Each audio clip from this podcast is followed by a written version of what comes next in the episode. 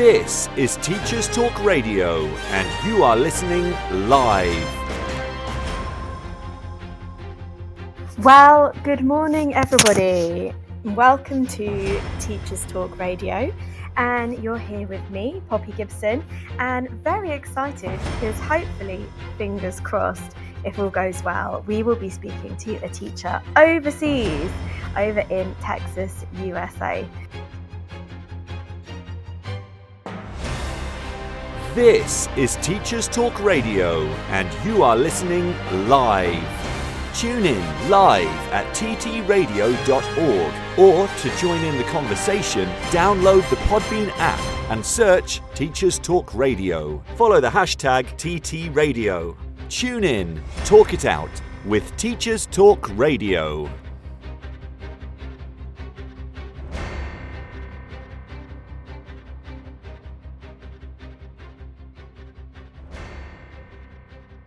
This show is brought to you in partnership with John Catt Educational, publishing professional development books and resources to support great teaching and learning in schools around the world. Have you checked out their latest releases? Use the code JCTTR2324 for 20% off your order. Don't miss out. Visit johncattbookshop.com to explore their full range of titles and advance your own professional development today. Happy reading. Introducing Eton X from Eton College, a diverse range of quality online courses enabling young people to aspire and excel. Designed for self study, these web based courses empower your students with essential leadership, communication, and academic skills for success at school and beyond. Our Study Skills course sharpens their learning abilities, while the AI Fundamentals course equips them with vital digital know how in a fast changing world. Other popular courses include verbal communication, critical thinking, writing skills, resilience, creative problem solving, and many more. Offer the Eton X curriculum in your school for free. Visit etonx.com to find out more. This is Teachers Talk Radio, and this is Teachers Talk Radio News.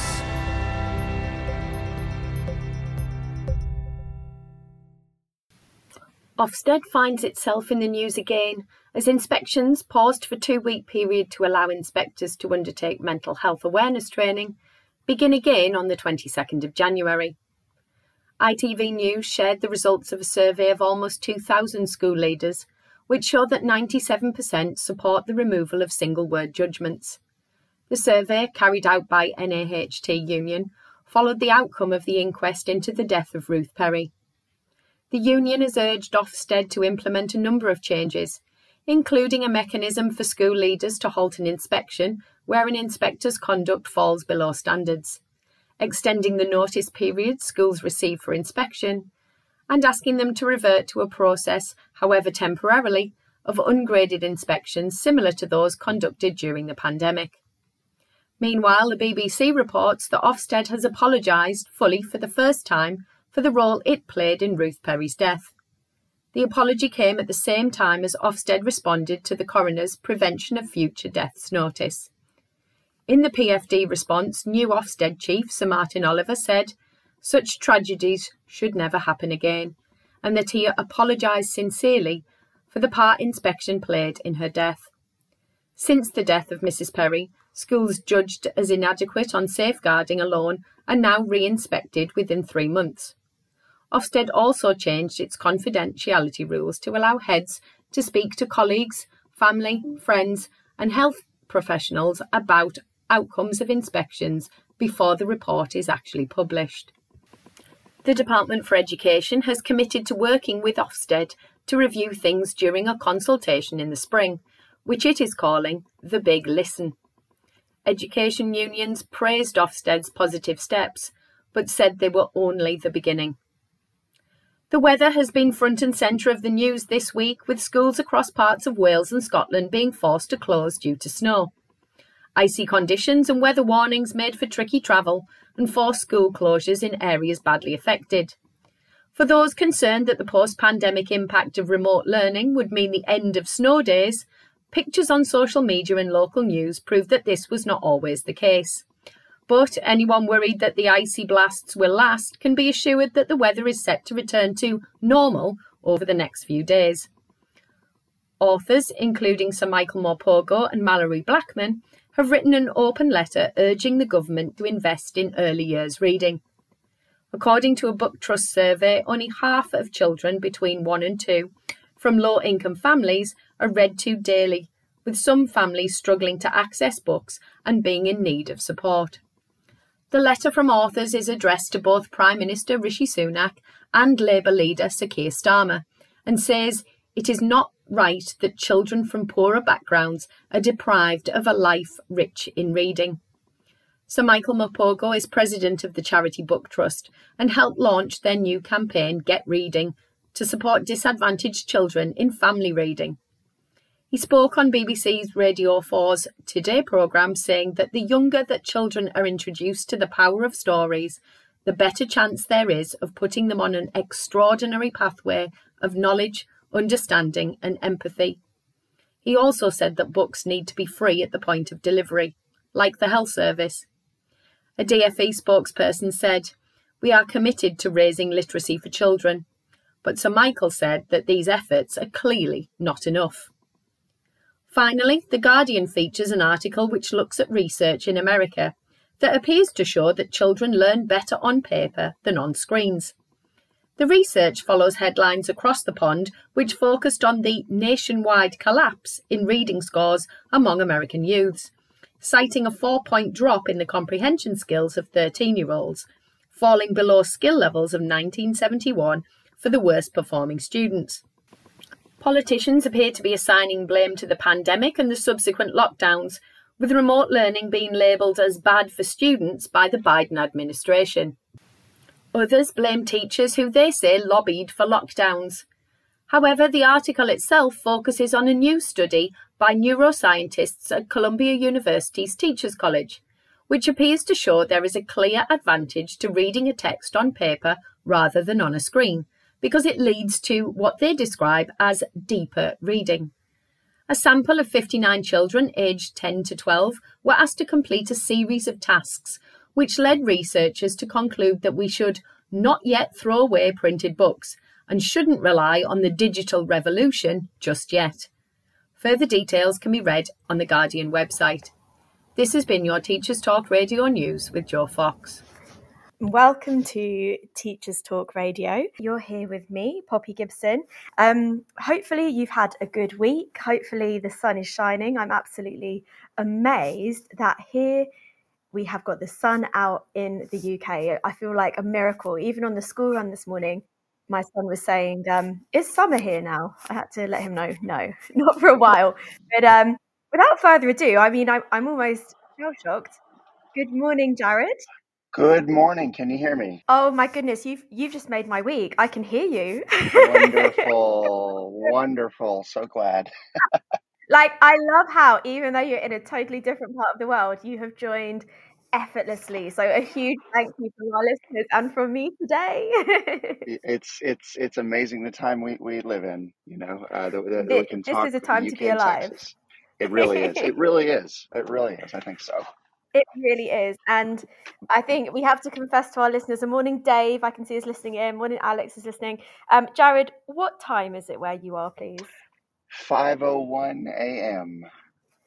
Wow. I mean, I think this speaks volumes. You're a very dedicated, passionate educator already. That's Before true. I even ask you any questions, well, thank, thank you. you, Glad- thank you for being up, being up so early. And um, so, Jared, I'm really excited today because I know the theme of our show is we would love to hear from you your experience of when you're teaching over here in the UK um, in the past Mm-hmm. and now what it's like for you in your current role. So I hope it's okay. I've just got a list of loads of questions to ask you today. Sure, sure. Wonderful. Before I do that, and um, I know our listeners are dying to hear like all about you, and maybe the first question I'll ask you in a minute is about how you got into education, and I would love you to take as long as you like to just really talk us through the steps from whenever you know secondary school or whenever it, you started to Mhm. think what you want to do as a career. So it so start thinking on that. But first, I have a confession to make. Sure. Okay. And and I and I hope you won't hang up when I tell you. but the, the, also secret reason I was so excited to read that you live Uh-huh. in in Texas is that correct for a start? C- correct. Yeah, Houston. Okay. Uh, yeah, I live in Houston. Okay, wonderful. Um, Mhm. good. Okay, so this this leads on to my confession. Sure. My one of my absolute favorite secret TV shows is this animation from like the 90s. Although there's a new series coming soon called King of the Hill. Yes. Do you know it, Jared? Yes. Oh, love King of the Hill. Are you a fan? Yeah, you're a fan. Oh yeah. Oh yeah. I'm obsessed. I younger when DVDs were a thing. I had every book set of King of the Hill cartoon, and on on like you know those evenings when your brain is melting, I would just watch King of the Hill. Like I will binge watch, and I'm I'm so excited you're actually there. I mean, have you seen Hank or Bobby like walking around? All the time. All the time. Those those characters come from someplace real. And yeah. That's so cool. I'm glad. I'm glad you're a fan.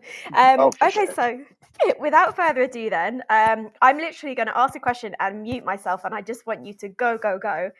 Tell us. Question one: How did you get into education? Off you go. Okay. Okay, well, um, if you, you've you said you want me to take as long uh, as as I need, and um, I will. Uh, all right, I'll, I'll I'll give you the, the details of that. So, um, coming out of uh, high school, which high school for us is ages 14 uh, to 18. So think uh, year 10, 11, uh, 12, and 13 over there.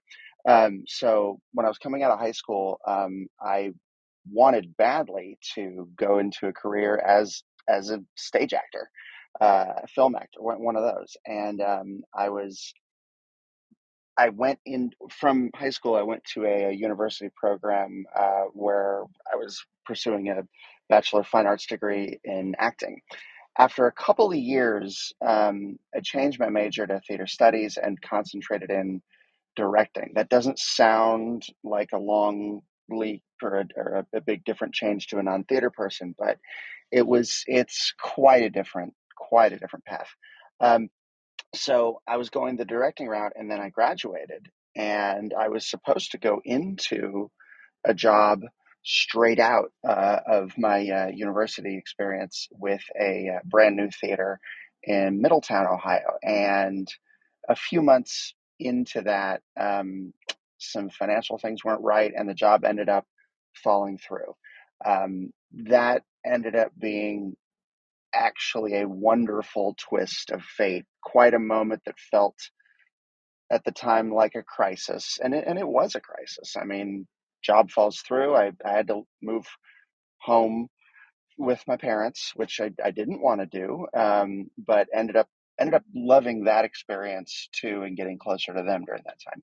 But moved home uh, with, with mom and dad and uh, took a job as a uh, I took a, a temp position with a uh, with with a with a bank uh, in in my hometown of Columbus, Ohio, and um, I was working on uh, data entry with having to do with uh, home mortgages, and I, it it felt to me it felt soul sucking.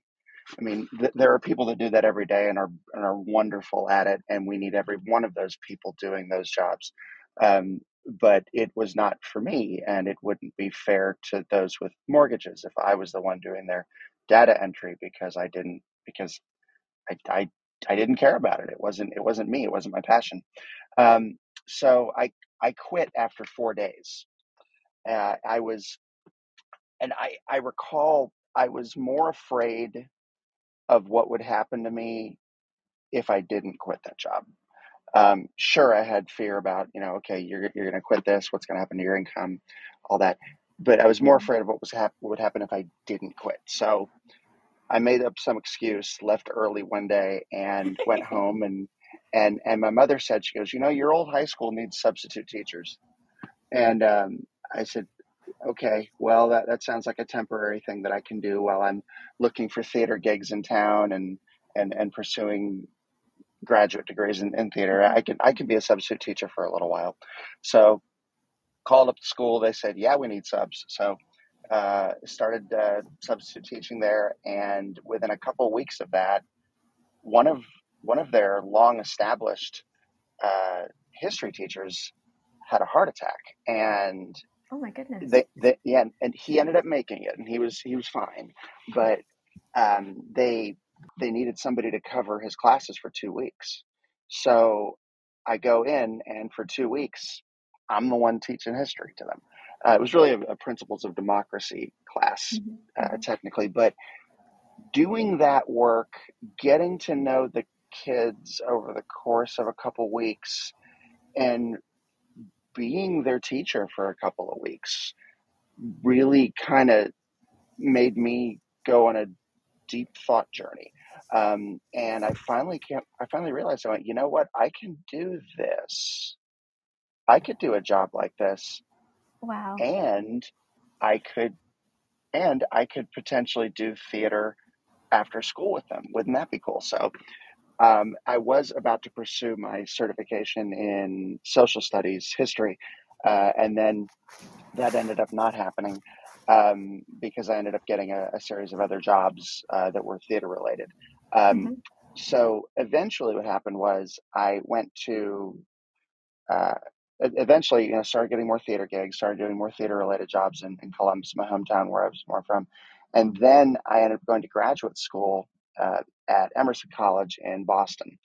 And a, a year into that, uh, I took a trip to Europe for the first time. And I was in, and, and I went and visited London for four days. Uh, during that time, I went and visited the um, London Academy of, uh, I, I went to over to LAMDA and visited them. I was looking at Mhm. a, um, at a directing program to do uh, after I finished my, my graduate degree. My graduate degree is in, in theater education. And I, the, the the program the, the directing program wasn't going to work for me. I figured that out pretty quick, but but I did over the course of a few days in London. I thought, you know what, I could I could live here.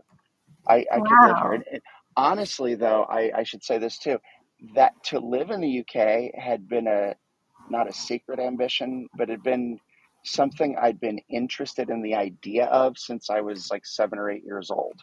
Um, Mhm. I was very, very into into the UK and what was going on over there. I was doing school projects on monarchs and those things. Um, but so then here I was, you know, in my 20s in graduate school, and you know, and I'm visiting the UK, thinking, you know what, this this really could work. So Wow. finished the trip to Europe, got back to Boston. I contacted the British consulate in Boston, and I said, how does somebody who's an American get a teaching job in the UK? Mhm. And at the t- this was 2004, and it was I think it was easier for Americans at the time. I don't think it's quite as easy with the visa process now. But so I, uh, th- they sent me back the Times Educational Supplement, and you know, I looked on there and I noticed all these drama teaching jobs for January of 2005. And I thought, well, that's right about when I'm going to be doing my student my student teaching for my for my certification here. So I thought, well, why not? I'll just send my resume, and I'm getting all these responses back. And suddenly I thought, ooh, okay, th- this may be possible. So I contact the Wow. head of my head of my graduate program. He says, he says you can do your student teaching there. That's that's fine. Um, ended up taking a position in uh, in Brentwood, Essex, at Shenfield High School. No Um, way. That, that's about way, 15 minutes from me. That's about 15 minutes. yeah. I, I thought I thought so. Yeah, you're you're at um you you te- well you teach in Chelmsford, right? Do you Is know that Chelmsford? I used I, I lived in Chelmsford when I when I taught at Shenfield. No way. That's how What a that's small how world. that's how we know the same person that we know. Oh, let's shout her out. Thank you, Chrissy. I know she's going to listen Chrissy, back. Chrissy's going to listen back to this. She told me she couldn't listen live. Yeah, we love you, Love Chrissy. love you. Love, love, love you, we love Love her so much. Anyway, sorry to interrupt. I Yeah, interrupted, no, no, but no, no. okay, you're in Brent, okay. Brentwood. That's okay. It's, yes, I yeah, I took a job at, at Shenfield High School in, in Brentwood. Uh, and yeah, got over there in January of '05, And um, yeah, and then there I was. I was doing my first job and my student teaching at the same time. Um, and uh, yeah, so kind of kind of got into it that way. What wasn't something I planned to do in under in my undergraduate, but um, it kind of found me, or I Mhm. found it. I, I'm I'm not sure who found who with with education and me, but uh, but but but we ended up getting together. So so that's been good.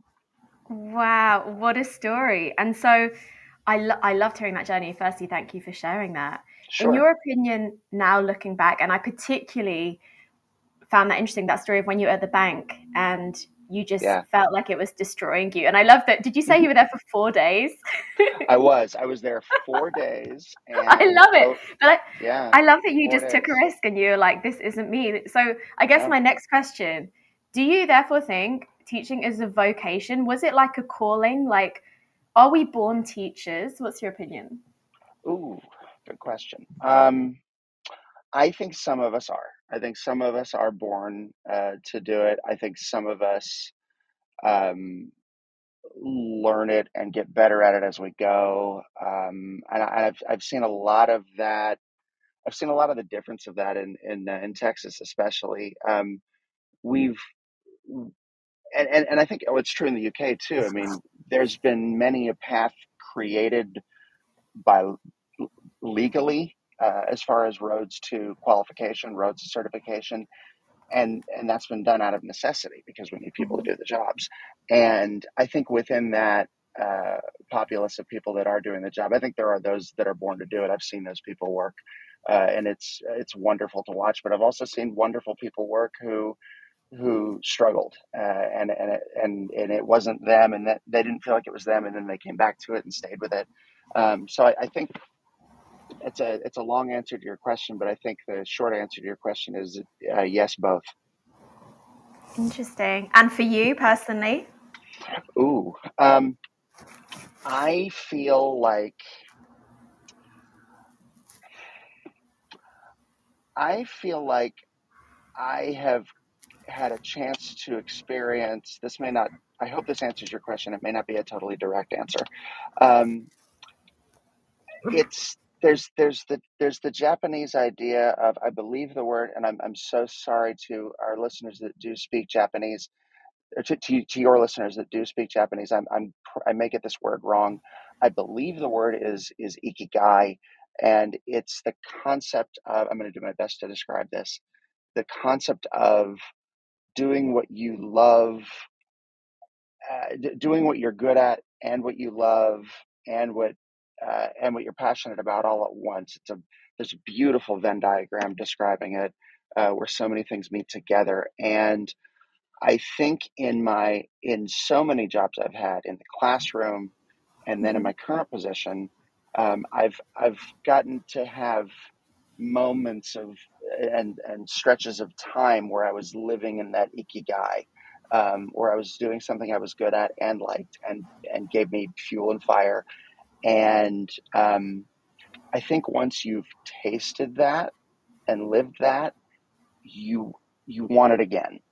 And so I kind of feel like since I've experienced it, I'm always striving to make my working life that. May not be the answer you're after, but No, I um, love it. yeah, I love it. I'm going. I'm going to look at that that Japanese word, which I also have no idea. I'll have to listen back to the show. The great thing about Teachers Talk Radio, we can listen back. But I no, I love that, and I I can hear the passion in what you're saying, which is also why we were so happy to have you on because we love you. passionate educators. So, my next question, I, I was going to ask you to talk a bit more about when you taught and lived in the UK, but I know you've Sure. spoken a bit about that. Um, I wonder, was there any particular highlight that stood out, or even more generally than the classroom, anything you loved about our culture over here, or you know, a good cup of tea? Is that something you've taken back to Texas with you? I I do have PG tips at my house. Um, yeah, good choice. uh, do have PG tips at my house. I had a moment with my aunt was visiting. I don't know if you're going to use this in the in the in the show or not. Um, we, but we don't uh, cut anything, so it's going. Oh wow! So you will use this. All right. Well, then I'll make sure my aunt hears this.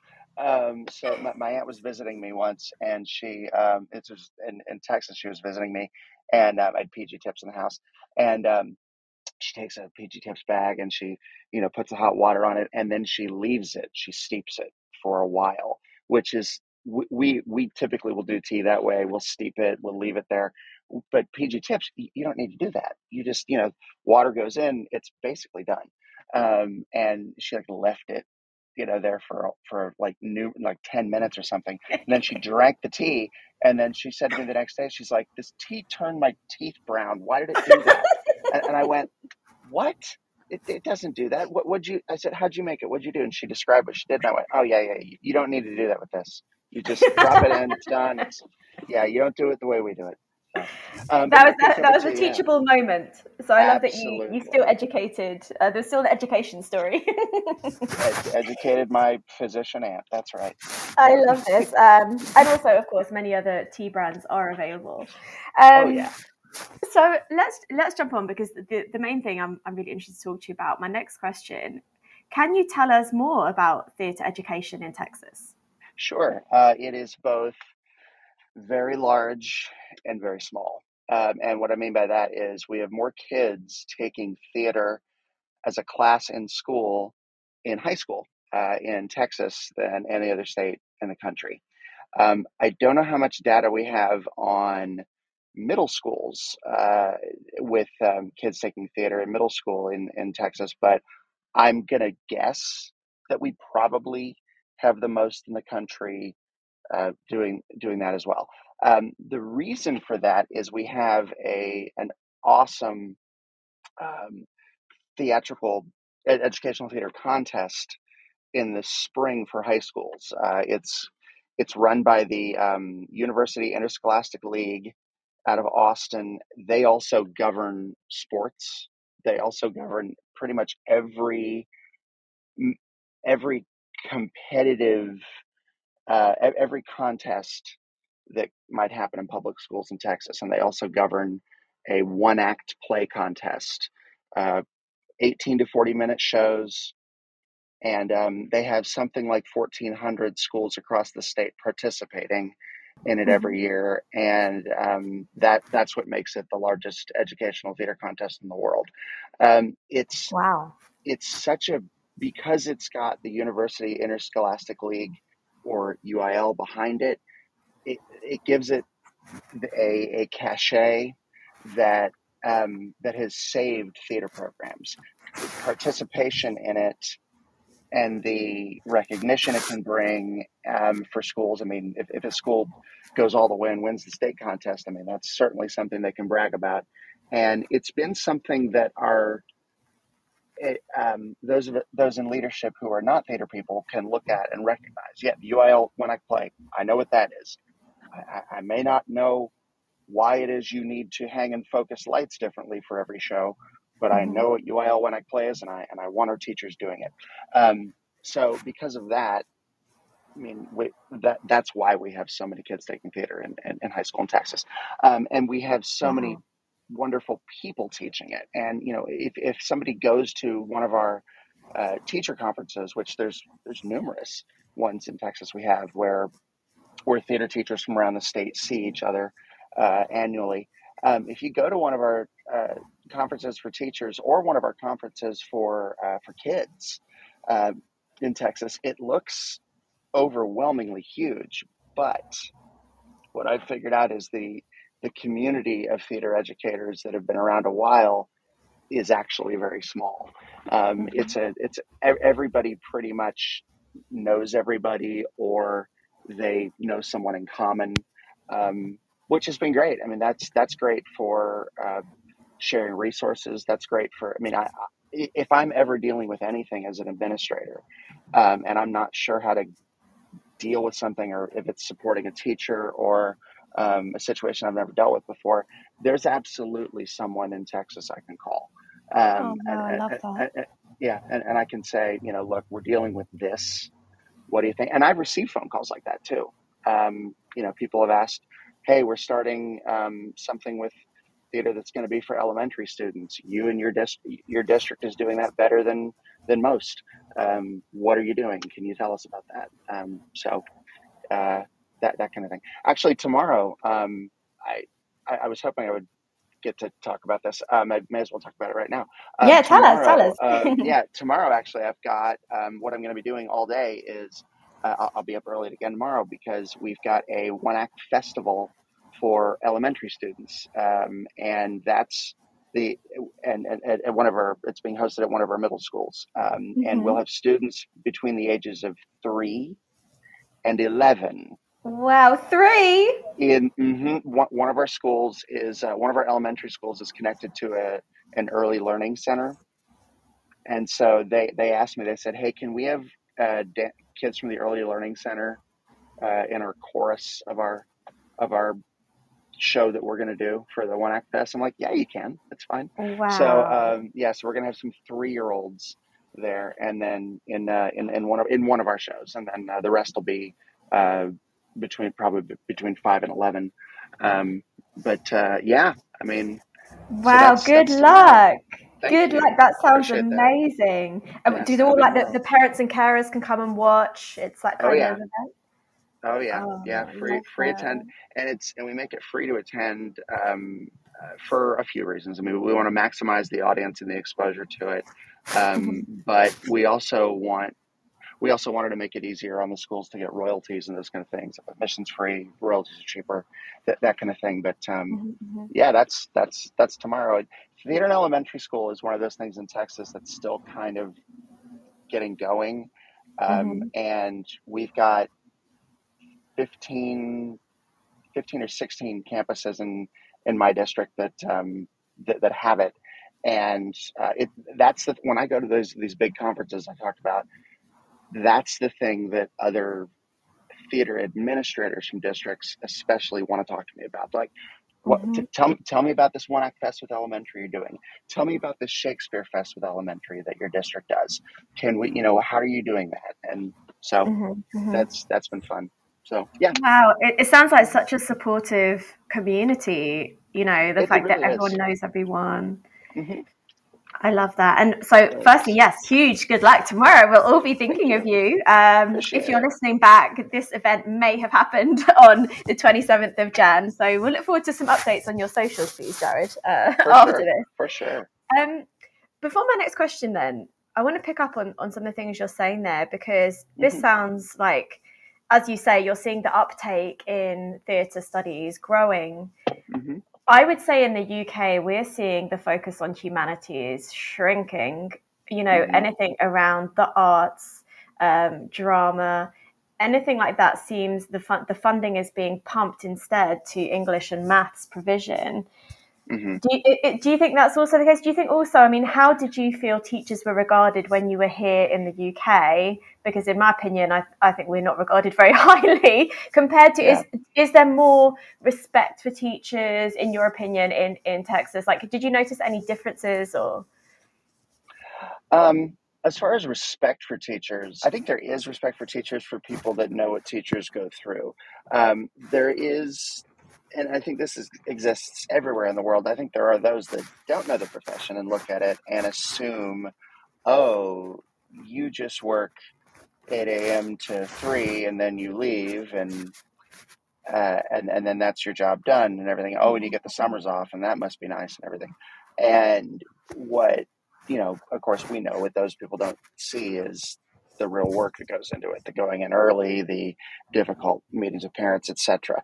Um, I think in terms of pay and in terms of uh, benefits and those things for teachers and all that, in the U.S. it kind of depends on where you are. I think there are some states that um, have been a little bit better uh, about paying their teachers and taking better care of them.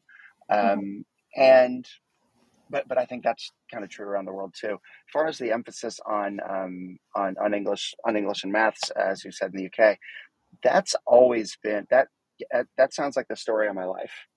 Um, that that sounds like that's I, I've I've been dealing with that uh, as an educator. Um, gosh, even, even when I was a sub, I remember subbing for a um, for a for a, a, a class, and for whatever reason, we were in the auditorium, and I remember somebody coming in, uh, and I said, "Oh, is it too loud in here?" And, and they said, "No, you're fine. You're not near any academic portion of the building." And I wanted to. I know, I know. I'm like, wow. "What?" And, I'm like, yeah, and and the thing is, that's that's I still hear that from people. Um, there, and I still hear that from people I love and trust that are Wow. that are administrators I admire, and I, there's one in particular. I won't I won't say her name, Um, but there, there, there's one in particular that, that I that I worked for um, that I remember in her office saying, uh, "This was a principal of a school uh, talking about the academic subjects, blah blah,", blah. and um, and then she looked at me. She's like, "I can see your face. I know what you're thinking. I know I said it. You know." Um, wow. And and I remember that being a discussion. Like, you know, it, it, these are academic subjects. Mm-hmm. You, you, know, there there is it, it. You know, it's not just it's not just going in there and playing a bunch of games. It's there's there's real life stuff. Um, yeah. something that I've been I've had some inroads with as far as um, advocacy uh, for for theater is um, I once did a training for assistant principals uh, in our district. This was at a, an in district conference on on literacy, and um, I showed uh, our district's assistant principals in this training all the vocabulary words that are that are learned by students from kindergarten through second grade if they're in theater classes and and this was assuming that the theater teachers that they had followed the curriculum that the district had to the letter. Mm-hmm. and so i said look there's 60 some vocabulary words they learn and they learn them not just by reading them and writing them and learning the definitions. They learn them kinesthetically mm-hmm. they learn what a blackout is because they're on stage and the lights go out and that's a blackout. They learn you know what xyz is over here because they live it. And um, i remember that getting their attention. I remember i remember as, as they to borrow the phrase from the uk the, the, the penny dropping um, when um, and and and I did and I gave that session a few numerous times, and that was the moment for a wow. lot of them. They went, "Oh wow, they're learning a lot of words." The light bulb and, moment, but isn't that isn't that crazy? Yeah. You really had to point that out. Mm-hmm. Like, advocacy that's is crazy. part of the job. Advocacy is, I, I think, advocacy is, is an expected part of the job. If I'm ever in a position of um, being in on a hire for a job, um, that for teaching position, I, that's something I'm looking for in the teacher too. Is how are they going to advocate? Are they going to make friends with somebody and sort of casually slip the the the advocacy in? You know, um, you know, what kind of advocate are they? Because they have to be. Mm-hmm. That's so. Oh, I love that you're out there spreading the word, and here on Teachers sure. Talk Radio, spreading the word. But another thing I wanted to to pick your your brains about. So I can hear that passion, obviously, um, mm-hmm. and looking at your career history for theatre, and but it's isn't it interesting when we ask people? So I do a lot of work around well-being, and when I'll say to my mm-hmm. students, even you know, they're training teachers, I'll say, "What do you do to nurture your well-being?" You know, if if you're feeling stressed and there so many of them will say things like uh, listen to music watch a film um, go to the cinema so we can see that these are the things no one says no one has yet said i do a math test right right so i mean maybe they do they just don't want to admit it but but what right. i gauge generally from from this anecdote is that the things that seem to nurture our soul are these arts and humanities yet mm-hmm.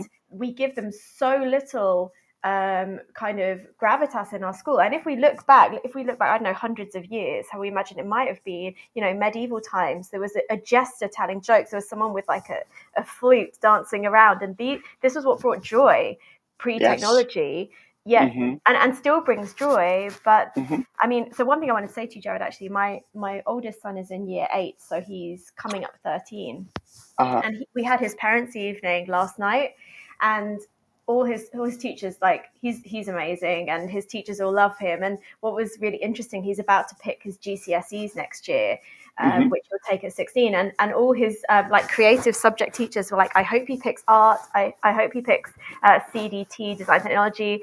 And uh-huh. like obviously he's got a passion for that. And I can remember when I was picking my options you know thinking oh I must pick these typically stereotypically academic subjects to get on in life but for him mm-hmm. i was like you you're just going to have to pick what you want to do. Like right. we shouldn't put pressure on children to think they have to pick academic well traditionally academic subjects to be successful right? It should be what what the heart wants but that's not right. that's not what society sees right?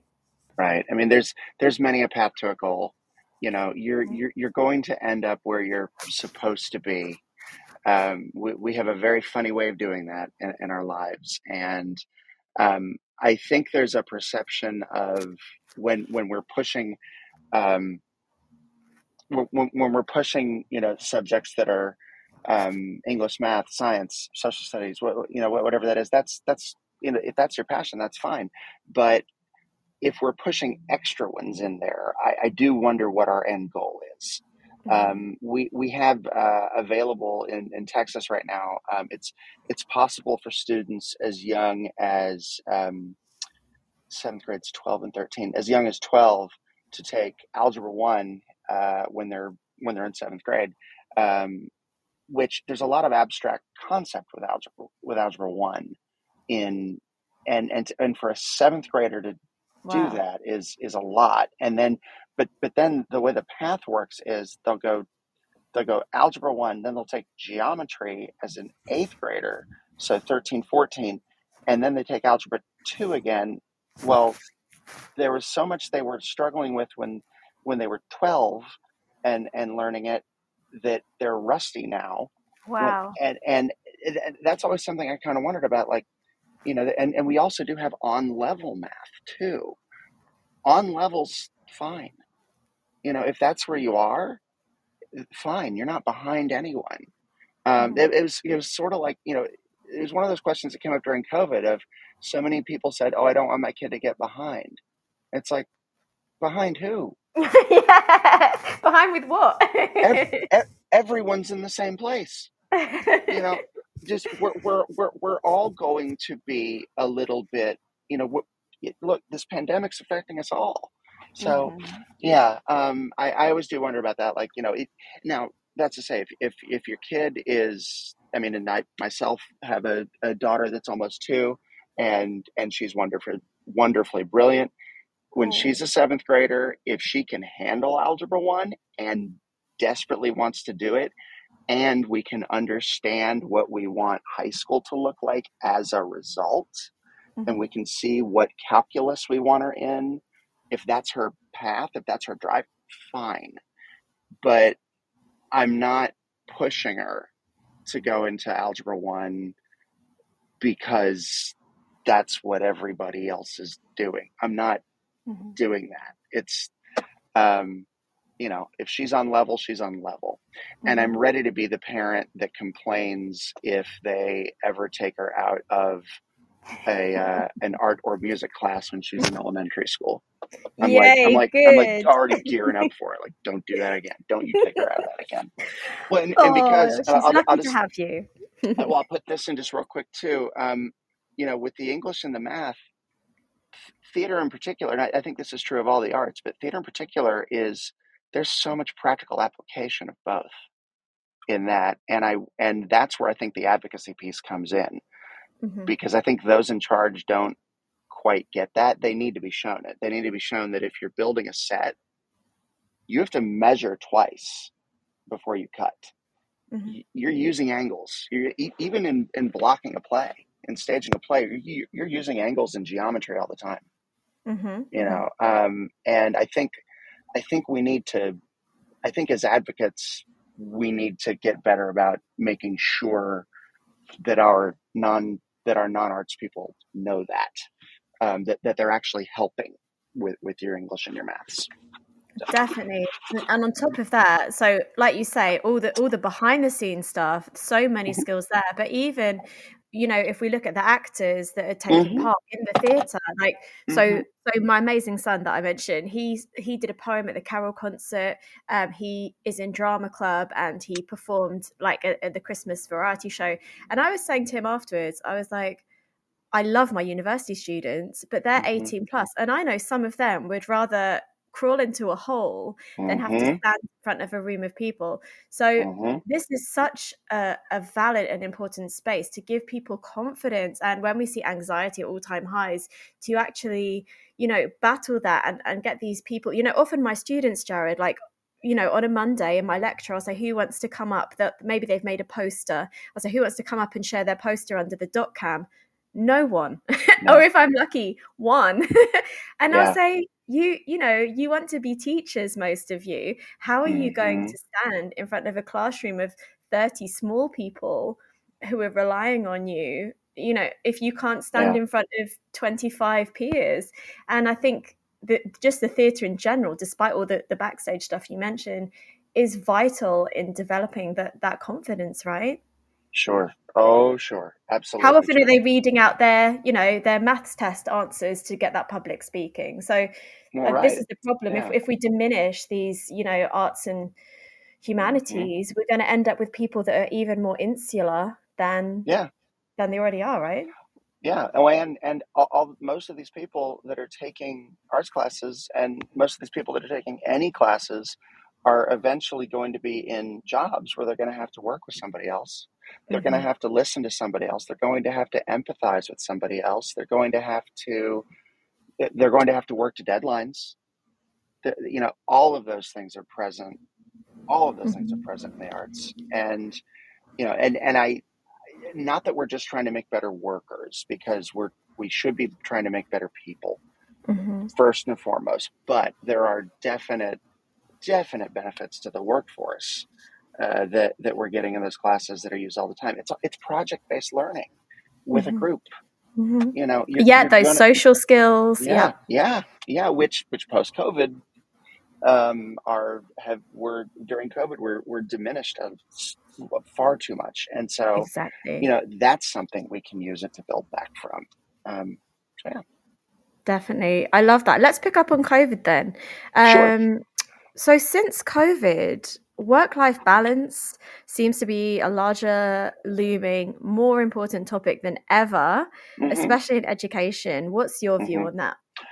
I think um, what we have post COVID is that Gen Z and Gen Alpha are making demands of of those of us that are older um, that I think they're demanding things that we should have taken care of before. Um, I think the demand for better work life balance is the right demand. I think that I, I think that so many of us in education uh, suffer the martyr syndrome. We put way too much on ourselves. Um, we put way too, we put time into the jobs that we could be putting toward our families and our and our re- and our and our regular lives, and we forget that it's a means to an end. It's while, and and and I, I I speak about this as a as an arts person. Obviously, I think the work we do as arts educators is is vital. Absolutely, it makes us better humans, better workers. But that doesn't mean that we, the educators, have to be spending 18 hours a day on it and missing time with our own families over it. You can't pour from an empty cup. Also, you're, I, I think when a teacher is taking care of themselves and their students see that, their students learn more of the value of that. Yeah. I think our, I think especially in the arts, our kids learn more from our from their teachers' actions than their teachers' words, and that's especially true for kids that spend a lot of that, that are in the advanced classes that spend more time with their teachers than than than in other cases. I think it's it's true in PE Mhm. uh, as as well. There's so much more learned from the action uh, of the adult than there is from their words, um, and so yeah. Um, I mean, we I, I can I can remember myself. Even I, I did this at Shenfield. I mean, I um, I remember directing a show there, and and um, and what I was told was, oh yeah, you'll you'll just you'll rehearse the show at lunch. You know, maybe the occasional after school rehearsal. And I'm going, no, no, we're, we're going to rehearse this a lot after school. We have a lot we have to get done and everything. And then, you know, I, the, the thing is, I mean, I, I don't know why we had to do it that way. Mhm. Why couldn't we just take longer and, and do as much of it during the day as possible? And then everyone gets their evening free. Um, in Mhm. Texas, we have, and we've had this for a while on the books, we've got a, a theater production class uh, in our high schools. That's that class's job. It's an advanced class, and their job is to create performances. And still, what we have is we I and, and I, I know many a teacher doing this, and especially right now with with UIL One Act Play coming up, um, there's going to be many a teacher that is going to use their production class to prepare for UIL one act play, but then they're also going to have after school rehearsals too. Um. There is a state law in Texas. You can only you can only do that for um, eight hours Monday through Thursday. Um, you can't go beyond that during during that window. Um, but they load the weekend and they load the Fridays there, and I just wow. I I I I wish that um, I, I my hope is that with Gen Z and Gen Alpha uh, coming into the workforce and uh, and hopefully getting into management positions, that um, what will happen is we'll we'll have a reset and we'll and we'll say no no work, work is work. Home is home. Mm-hmm. um, i really hope we're getting to that. And that's that's something that kind of flies in the face of the work mentality in, in the us we in the us we largely have a have a a, a working population that lives that lives to work yeah. rather than works to live. Um, I, I think it's something I may be wrong on this, and this may I, I, I hope this doesn't offend any of the listeners. I think it's something we got from from the Brits. Um, there, there's a lot of our cultural habits that that I noticed when I lived in the UK that I went, oh, that's where we got that. Oh, that's why we do that. Oh, we are similar, aren't we? Um, so, but, but, we had good cups of tea uh, oh, to drink whilst having these unmanageable workloads. yes, yes, for sure. But I'm hoping we're coming into a place, and not just in education, but in all work, where mm-hmm. it's a where it's a work to live. Um, yeah. Yeah. You know, I I I don't want to miss time with my daughter. Um, I don't. I actually, um, for for my own self, as far as uh, work life balance, um, I, you know, I'm I, I, support 90 theater teachers in the eighth largest school district in the country. Wow. I I was when I first got this job, I was trying to go to as many of their shows at their schools as I possibly could, and I realized pretty quick, like, okay, I can't go to everything. And, and I remember my my boss, my first year on the job, going, "You can't go to every event. Stop trying to mm-hmm. go to every event. You can't do that." And now that I have a child, I'm you know, I, I, I don't go to nearly as many as I used to. But I also would say I don't think that means that our theater teachers in Houston feel less supported because of that decision. They, you know, um, they, they can still reach me. They, they can, we can still have conversations. I still talk them through things. I'm still the, one of the first people to tell them, "Hey, this weekend you go take care of you," mm-hmm. and, and mm-hmm. everything. But um, yeah, um, and and you know, if they ever ask me, hey, how come I don't see you at, at uh, shows as often? I'll go because I have an almost two year old, and yeah. Um, you know, th- those moments between birth and four, you know, I want to I want to maximize those. Uh, you know, that. So, I love that. Yeah. That's so valuable. I think mm-hmm. that's just getting back to what, what it means to be human, right? Because you're you're so right. Work should be secondary, and often it mm-hmm. it fills all our time. So mm-hmm. I love that. And all we can do is is the best we can do. And you know, you've you've helped explain to your students why you can't come to every performance. You know, that's mm-hmm. that's good role modeling, right? And I think you're right. What we hope with the new generation is we'll have I think a, a, joint thing that will help. Obviously, the the introduction or, or the continued introduction of artificial intelligence into our roles mm-hmm. to help take some of those tasks away. But then also, if we have educators and administrators and people role modeling how to cut off, how to set healthy boundaries. Yeah. That's that's what then hopefully the next generation will grow up seeing, right? We need to practice mm-hmm. what we preach. Yep. Oh, for sure. For sure, absolutely. I yeah, that. I love that. oh my gosh, Jared, we've got ten minutes left. Right, uh, I'm going to jump to the next question. I've got actually two questions left. Two questions. Mm-hmm. Um, so you you've touched on kind of your current role and what you do. It sounds like a really a really busy, interesting role. I'm interested though. What if you could go back into a full time teaching position now? Uh, if you ever would imagine it, I don't know. Sure, um, sure. Or what what might you do differently? Yeah, um, it, it is something that I think about. Uh, uh, you know, um, I think what I would do is my classroom. I'm, I'm going to assume that um, since we're talking hypotheticals, I'm, I'm going to assume I'd have an unlimited budget too, um, because why not? Long as we're, long as we're imagining. Um, okay, okay. so mine would be a my classroom would be a culture of um, there'd be as much student autonomy as we could possibly have um, within them understanding the aim of what we're doing. Um, a phrase that came to me, and I, I, don't remember where I saw this, if I saw it on a TV show or a poster, or if I saw it in a dream. I, I remember that, and I wrote it down, and I had it in my cubicle at, at work. Uh, it, it, and it said there are two pe- kinds of people in the world: those that want to control something, and those that want to create something. Mm. And I mm. thought, okay, I, I, I, like that. Give up control. I, and I'm I'm a recovering control freak. Uh, when I was in the classroom, I was I was still in my control freak era, and um, so I, I would, as much as I could, would give over autonomy to the students as much as as many times as I could, as many opportunities for them to to run things as I can as possible. Uh, shout out to my mentor teacher Liz Ladd, uh, now Liz Batt at Shenfield. Hi Liz, who um, the best piece of advice she gave me after observing me once uh, was she goes, make them less dependent on you. And and I hear that in my in, in my head all the time.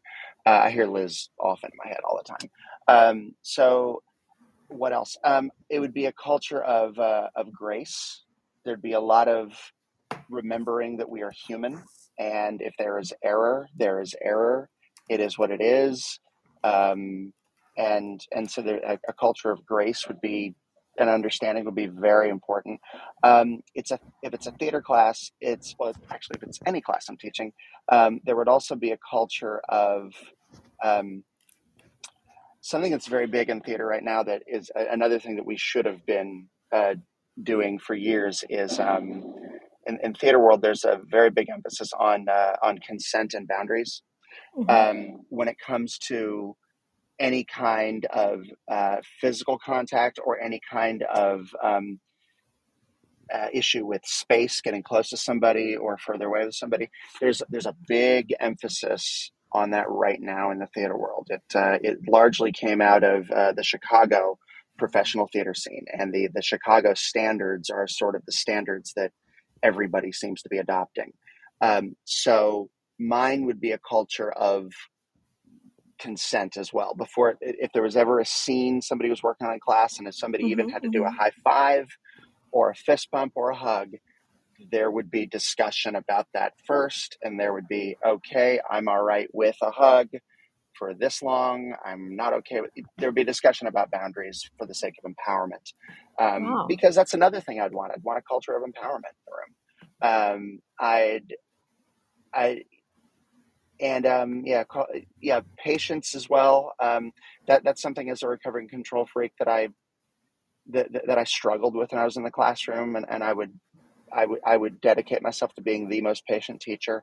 Um, I do workshops with kids at conferences occasionally still too, um, and in those I've kept an old practice of mine, which is never yell.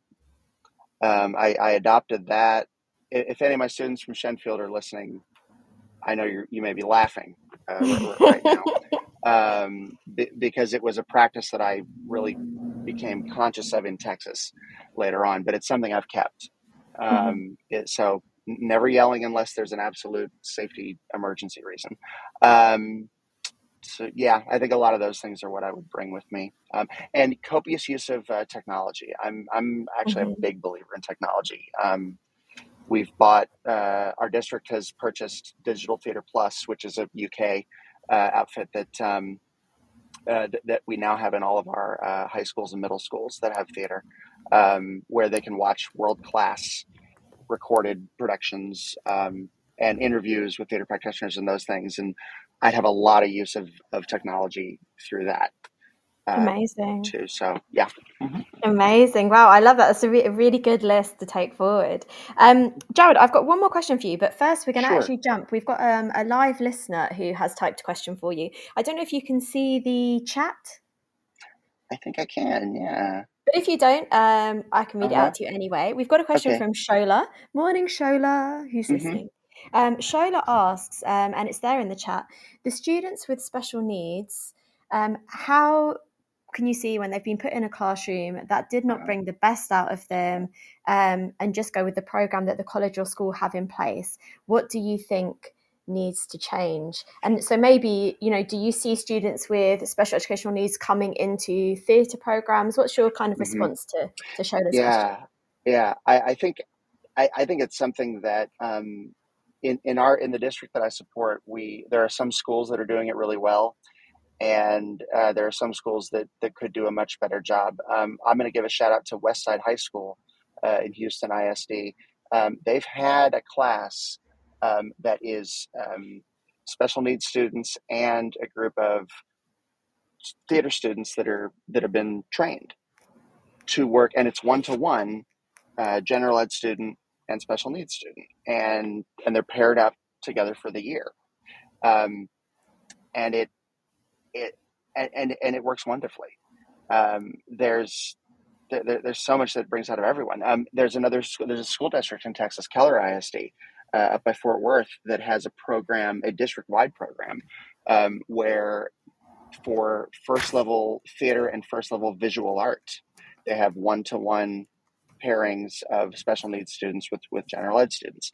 Um, I think, I actually think um, more of us in Texas ought to to look at that model, and I think around the world we ought to look at that model. It's a, And, and it's a really interesting model, actually, Yeah, not yeah, not well, something that I've yeah. seen. Yeah, I, I've also seen cases where, and this this is where it goes wrong. I've seen cases where um, a theater teacher is given um, a group of maybe six or eight special needs students put in with one of their theater classes, and nobody took time to talk to any about it, anyone about it first, uh, where they sort of just expected it to go fine.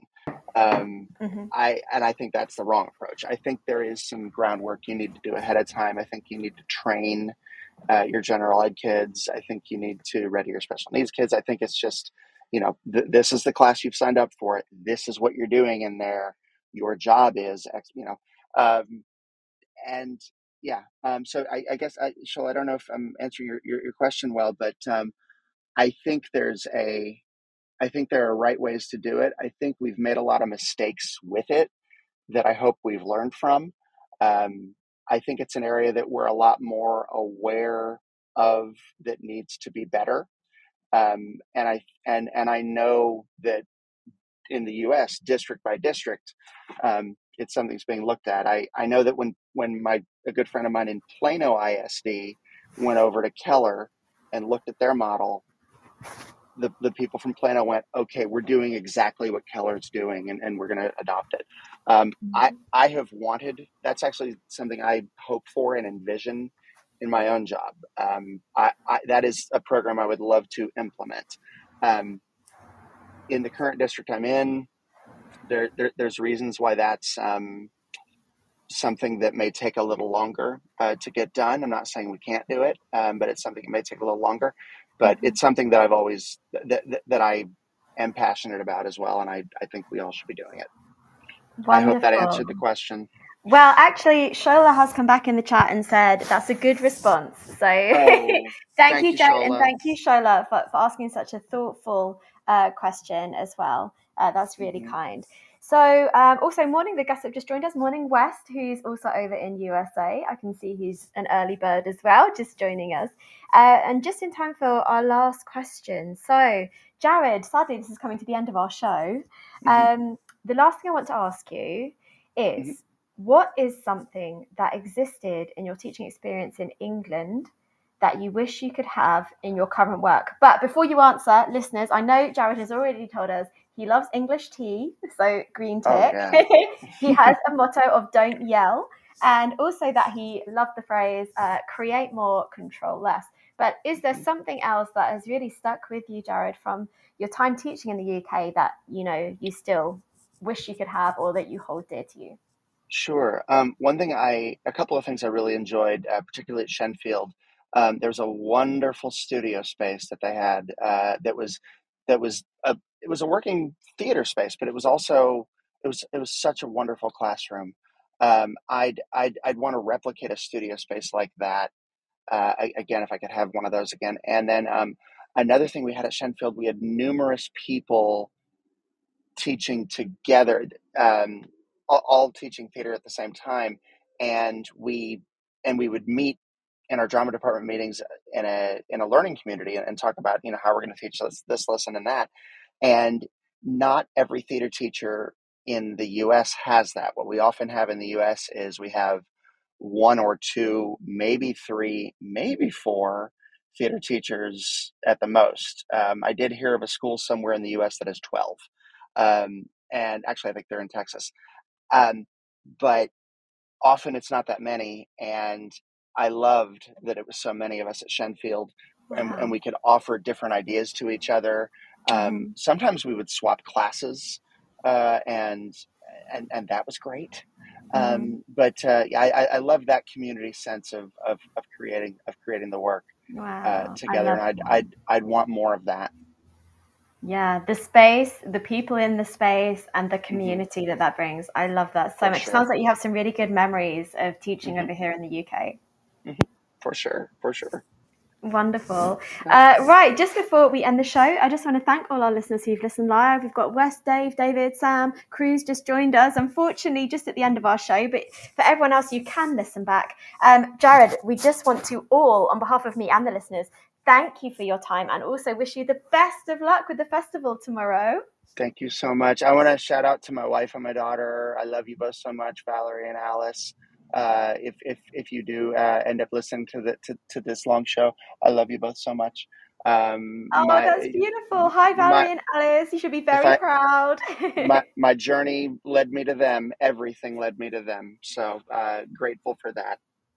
It's so, beautiful. As you, you so say, much. our journeys are, are, what they need to be. We just have to trust trust in in the journey sometimes, even though it can you know feel like we're not going the right way. Just have yes. to to trust. So that's so wonderful. What I feel so wholesome after talking to you. Thank you Aww. so so much. And Jared, next time I watch uh, my favorite cartoon, King of the Hill, I will remember you and this amazing conversation. Likewise. Thank you so much. I wish you all the best for tomorrow and the weekend. And uh, look after yourself, Jared. You, you too, Poppy. Thank you so Take much. Care. Bye, bye, bye. uh, and to everyone else, thank you for listening in. You can listen back as well as all our other shows on our Teachers Talk Radio website from all our other hosts. If you were at the Bett exhibition this week, you might have come and seen Tom and me and Marie and all our other hosts there. Uh, thanks for, for just supporting our amazing radio station that shares people's voices. Wishing you all the best for the weekend, and I'll be back with you with a very special guest very, very soon. Take care. You've been listening to Teachers Talk Radio. Tune in live and listen back at ttradio.org. We look forward to hearing from you next time on Teachers Talk Radio.